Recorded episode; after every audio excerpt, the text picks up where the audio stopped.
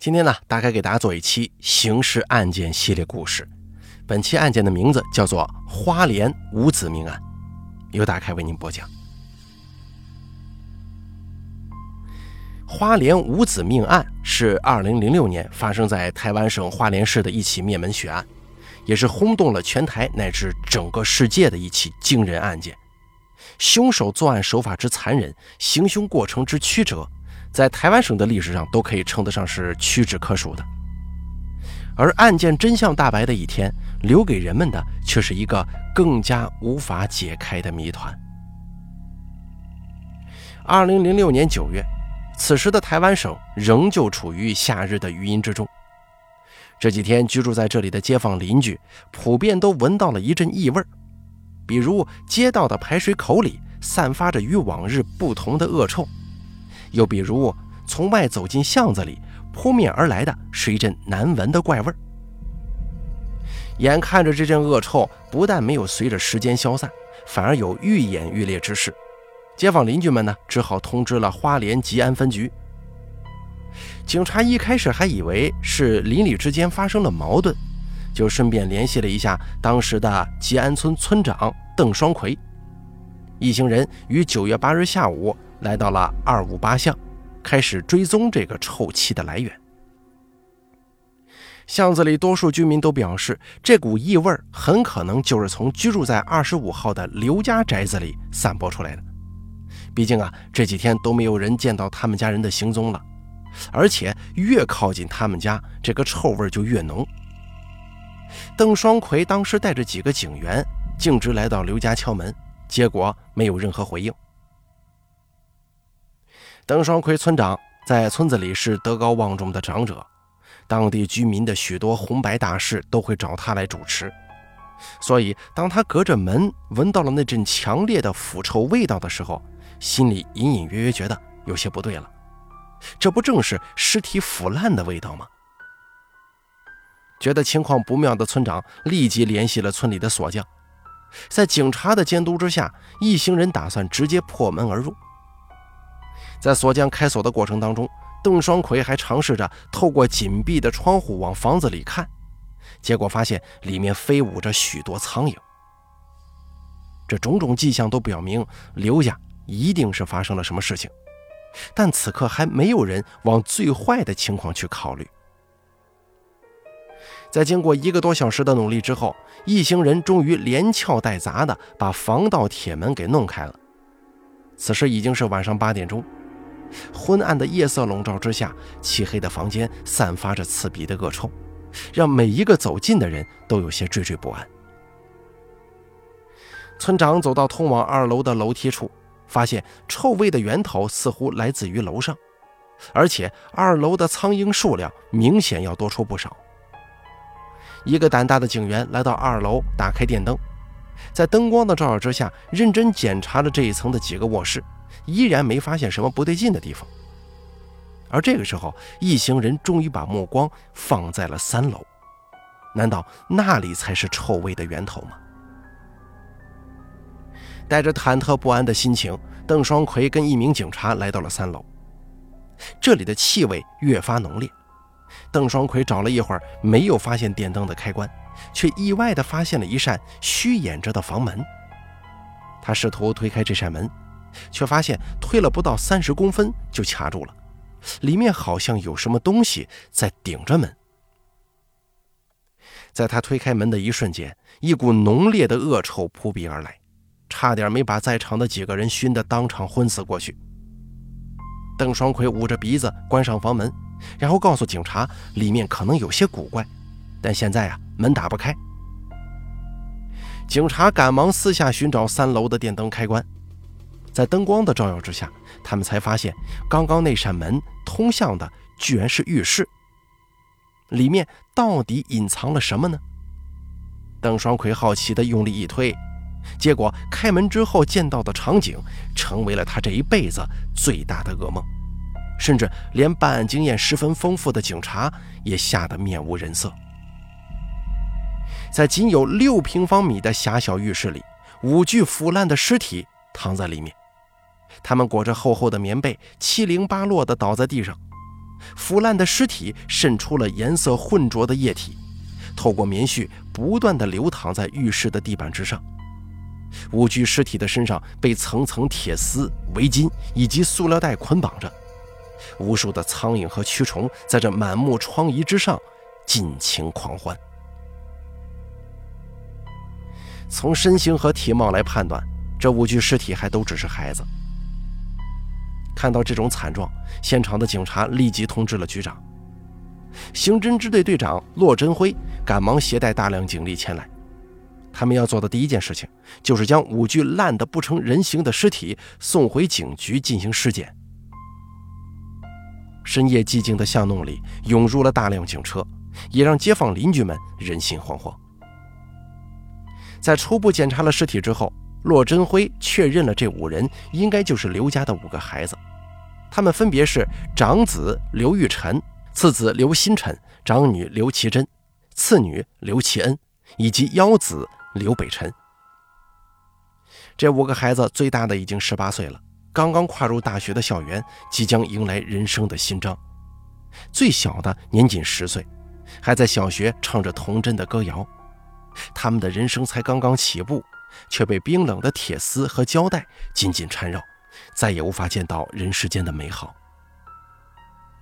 法医在对尸体进行解剖之后，确认5个人均死于窒息。凶手的作案手法十分残忍，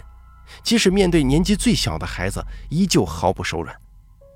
锐利的铁丝从他的下颚直接穿入口中，绑上了死结，以至于法医在取下铁丝的时候，差点把尸体的下颚骨都弄脱了。而大点的孩子则被用胶带封住了眼部，法医一撕就把眼皮给连带着扯了下来，露出2颗硕大而失去光泽的眼球。花莲这个小城一下子爆出如此恐怖的血案，所有人都人心惶惶。警方丝毫不敢怠慢，立即动员了大量警力，开始案件侦破。然而这个时候，一个更大的疑问浮现在了警方的眼前：孩子的父母去哪儿了？警方立即发布了寻人启事，意图找到孩子的父亲刘志勤和母亲林珍米。毕竟一家5口的灭门血案，凶手很可能与刘家结下了血海深仇，才会用如此恶劣的手法进行报复。现场的一些证据也间接证明了这种猜测。首先是客厅跟房间里散落着许多钞票和金银首饰，这意味着闯入的凶手并不贪图钱财，应该不是普通的抢劫杀人案件。刘志勤夫妇的证件、手机和各类随身物品都摆放在了电视柜上面。警方还在1楼的客厅茶几上发现了一张求救的字条，上面写着25号遭控制中，孩子危急，请速报警 SOS。 门缝上有一张贴纸，加上客厅里一张1000元的台币钞票，上面写着258巷25号遭绑控制，危急，请快报警。而根据字迹鉴定专家的鉴定，这些字条都是刘志勤亲笔写下的。但奇怪的是，这些求救的字条为什么会放在家中？毕竟从常理来说，写字条求救肯定是希望能送给其他人。难道是刘志勤在写字条的时候不幸被凶手发现，没能送出去吗？警方还在浴室的门口发现了3根吸完的烟蒂，香烟牌子跟刘志勤平常爱抽的烟并不相同。根据法医鉴定，3根香烟的唾液 DNA 同属于一个男人，但是这个 DNA 呢，跟刘志勤的 DNA 并不符合，这就说明凶案现场确实曾有第三者进入过。从烟蒂发现的位置来看，很可能是凶手行凶的时候留下来的，毕竟一般人怎么会刻意跑到顶楼去吸烟呢？警方立即全力开始搜查烟蒂的主人。与此同时，警方也开始清查刘志勤夫妇的背景，从而找到究竟是谁有动机残害这一家人。由于受害者父亲刘志勤与母亲林珍米不知去向，案情调查首先从他们开始，却发现他们有重大犯案嫌疑。父亲刘志勤有过2段婚姻，林珍米是他的第二任妻子。5名孩子前3个是与前妻所生，后2个是林珍米所生。刘志勤以摄影为业，并与朋友林景胜合伙开设魔幻家族计算机合成印刷公司，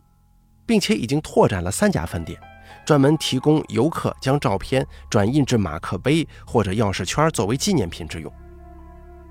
这5个孩子虽然分属不同的母亲，但刘家相处融洽。刘志勤事业表面上没有什么大问题，但事后经过检警清查，刘志勤夫妻拥有17张信用卡，从6月份起缴款就不正常了，8月份全无缴款记录。刘志勤所欠债务高达1600万元新台币，约340万人民币。且林珍米哥哥曾经透露，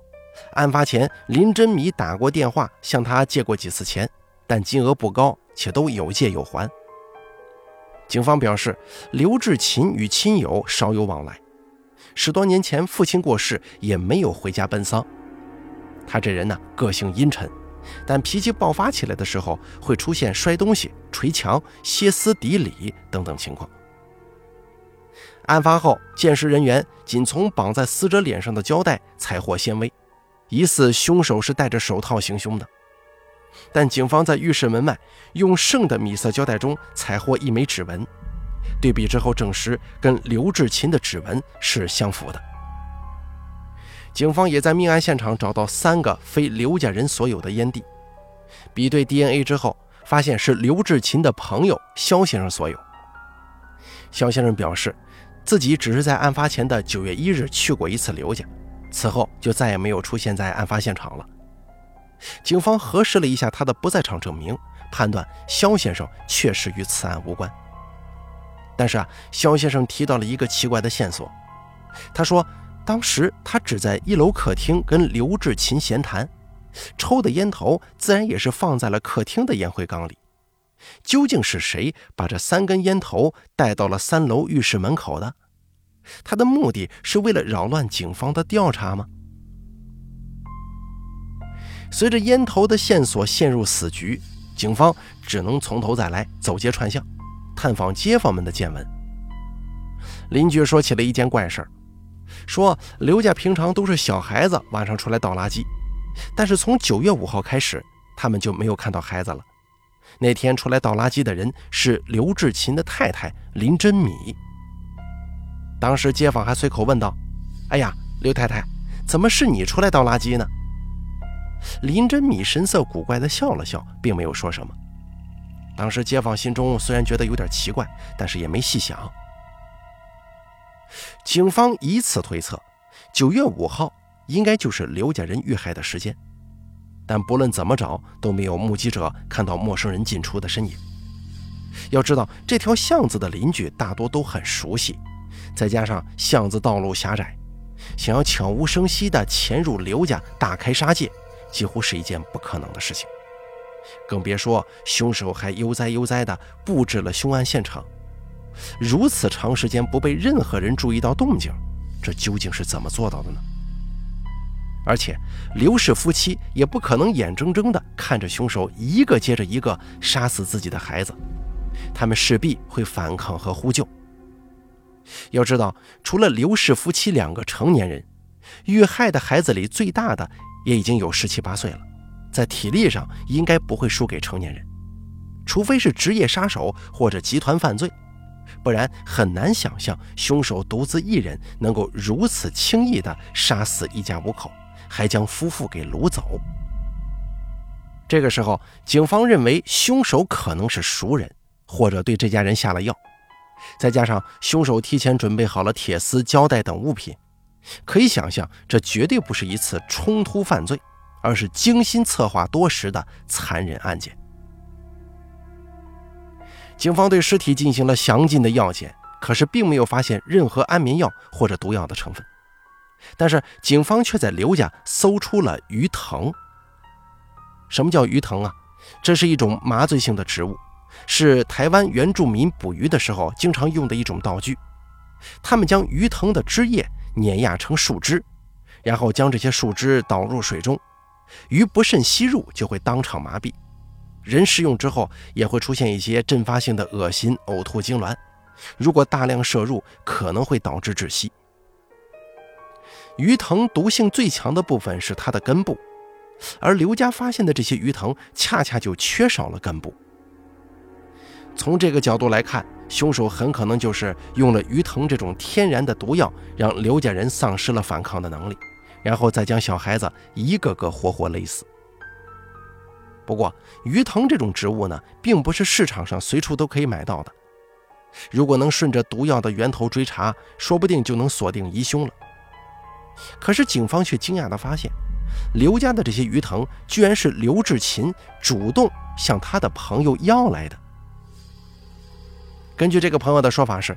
刘志勤当时声称自己有一个朋友的儿子在医学研究所撰写麻痹类药物的论文，需要用到鱼藤来进行实验，于是他也没过多细想，就帮刘志勤搞来了一袋。这类天然毒素进入人体几天之后呢，就会随着血液循环自动分解成无害的物质，所以没有办法再去验证凶手究竟用什么方法控制住了这家人。这个时候，警方已经对刘志勤夫妇起了疑心，因为他们在案发前的一系列表现实在是太过反常了，不像是遇到了什么危险，反倒像是在刻意隐瞒什么。此时，警方在吉安火车站找到了刘志勤的汽车，调用附近的监控摄像头发现，夫妻二人将车子开到火车站以后就弃车离开了，并没有第三者控制或者跟随他们。两个人不但行动自由，甚至还走进附近的便利商店购买咖啡和肉包等等食物。随着越来越多的证据被发现，刘志勤夫妇的嫌疑也变得越来越大了。他们对浴室胶带上一个残缺的指纹在经过重建之后进行了对比工作，发现它属于失踪的刘志勤。走访花莲各大超市，警方也确认了捆绑孩子使用的胶布、剪刀、绳子、尖嘴钳、铁丝等物品都是林真米亲自采购回来的。这个时候，警方才如梦初醒，这起凶残的5人连环灭门案难道从头到尾就没有第三者参与吗？根据现场勘查，除了那3个烟蒂，也没有其他人存在或者进入过的痕迹。这个时候，寻人启事变成了通缉令，警方开始全省追捕涉案的刘氏夫妇2人。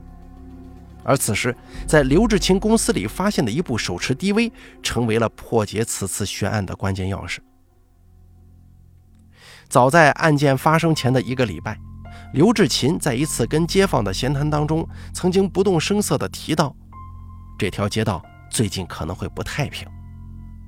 当时大家都以为他在开玩笑，并没当回事儿。现在回想起来，他可能很早就预谋要动手杀人了。警方在清点物证的时候发现，刘志勤工作室里的一台数码相机最近有使用过的痕迹，但是里面的 SD 卡已经不翼而飞了，机身存储的照片也已经被清空。花莲警方通过还原技术恢复了曾经存储在机内空间里的数张照片，结果让所有人都大吃一惊。相机里记录的是刘志勤怎样亲自杀死自己5个亲生孩子的过程。照片里，刘志勤穿着短裤，亲自用绳子绑起了大女儿，并且打上了死结。警方虽然没有从照片当中发现林真米的身影，但是通过相机的拍摄高度以及林真米此前一系列的怪异举动来看，几乎可以判断拍照的人就是他。但是警方还是无法理解啊，刘志勤跟林真米究竟为什么要对自己的亲生骨肉下此毒手，甚至还通过相机的方式记录下照片来，而且拍下来又删除掉，究竟为了什么目的？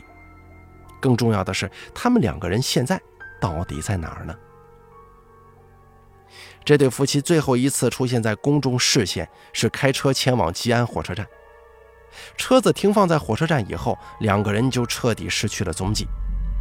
警方调用了附近所有的摄像头，但是始终无法确认他们究竟朝哪个方向逃跑了。调查了火车站内的记录，也没有找到两个人坐车前往外地的记录。但很快，相关的目击线索一条接着一条涌入了警方的接线中心。有人说曾在知本温泉见过刘芷琴，也有人说他们一起逃到了光复，还有人说看过他们开着一辆货车，更有便利店员在花莲市吉安分局旁的便利店见到过疑似刘芷琴的男子前来购物。但是台湾警方不论怎么追查这些线索，始终一无所获。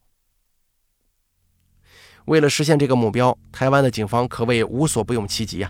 甚至搬出了怪力乱神的手段，就是为了早日给世人一个交代。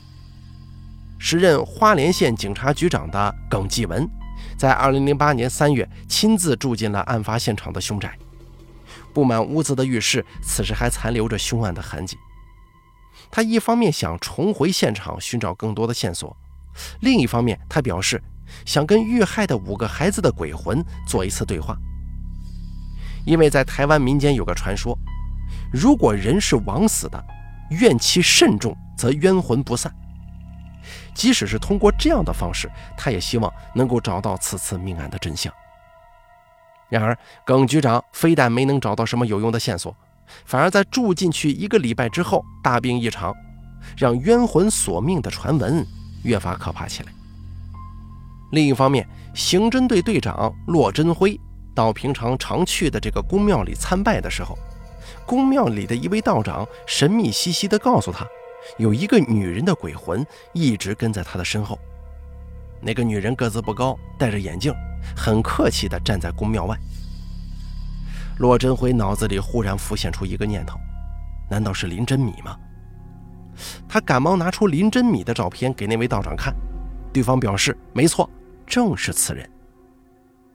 难道说林真米已经死了吗？骆真辉赶忙请宫庙里的法师做法，向林真米的鬼魂询问命案的情况。鬼魂表示，在丈夫刘芷琴动手杀人的时候，轮到自己的亲生骨肉了，两个人就发生了争执。刘芷琴表示做事要做绝，斩草要除根，所以才会出现第一天死了3个孩子，2个林真米亲生的孩子第2天才死的怪事。骆真辉连忙询问他此时身在何处，结果对方表示自己死在了公墓附近。要说这个台湾警方办事效率啊，还可以，就凭这些乱七八糟的证词，他们把整个花莲市的公墓区都挖了个遍，结果还是一无所获，就连求神拜佛也得不到答案。这起世纪悬案究竟还有没有侦破的一天呢？不过让人没想到的是，他们距离真相已经很近了。2015年6月10号，在吉安乡公所上班的林俊雄约上了好朋友，一同来到慈云山狩猎。他循着产业道路旁的一条山路进入山中密林，这里平常几乎没有人会来的。正当他摩拳擦掌准备大干一番的时候，他的脚忽然踩到了什么东西。林俊雄定睛一看，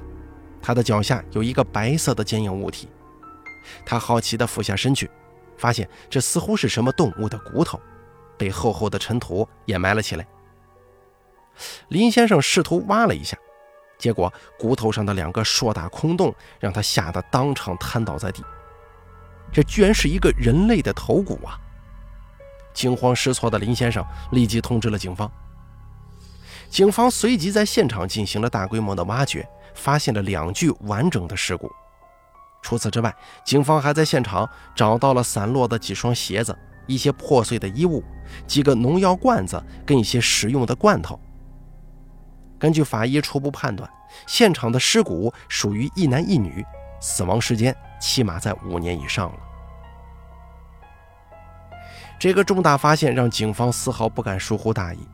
他们连忙对尸骨的 DNA 进行鉴定，确认2具尸骨正是失踪多年的刘芷琴和林真米夫妇。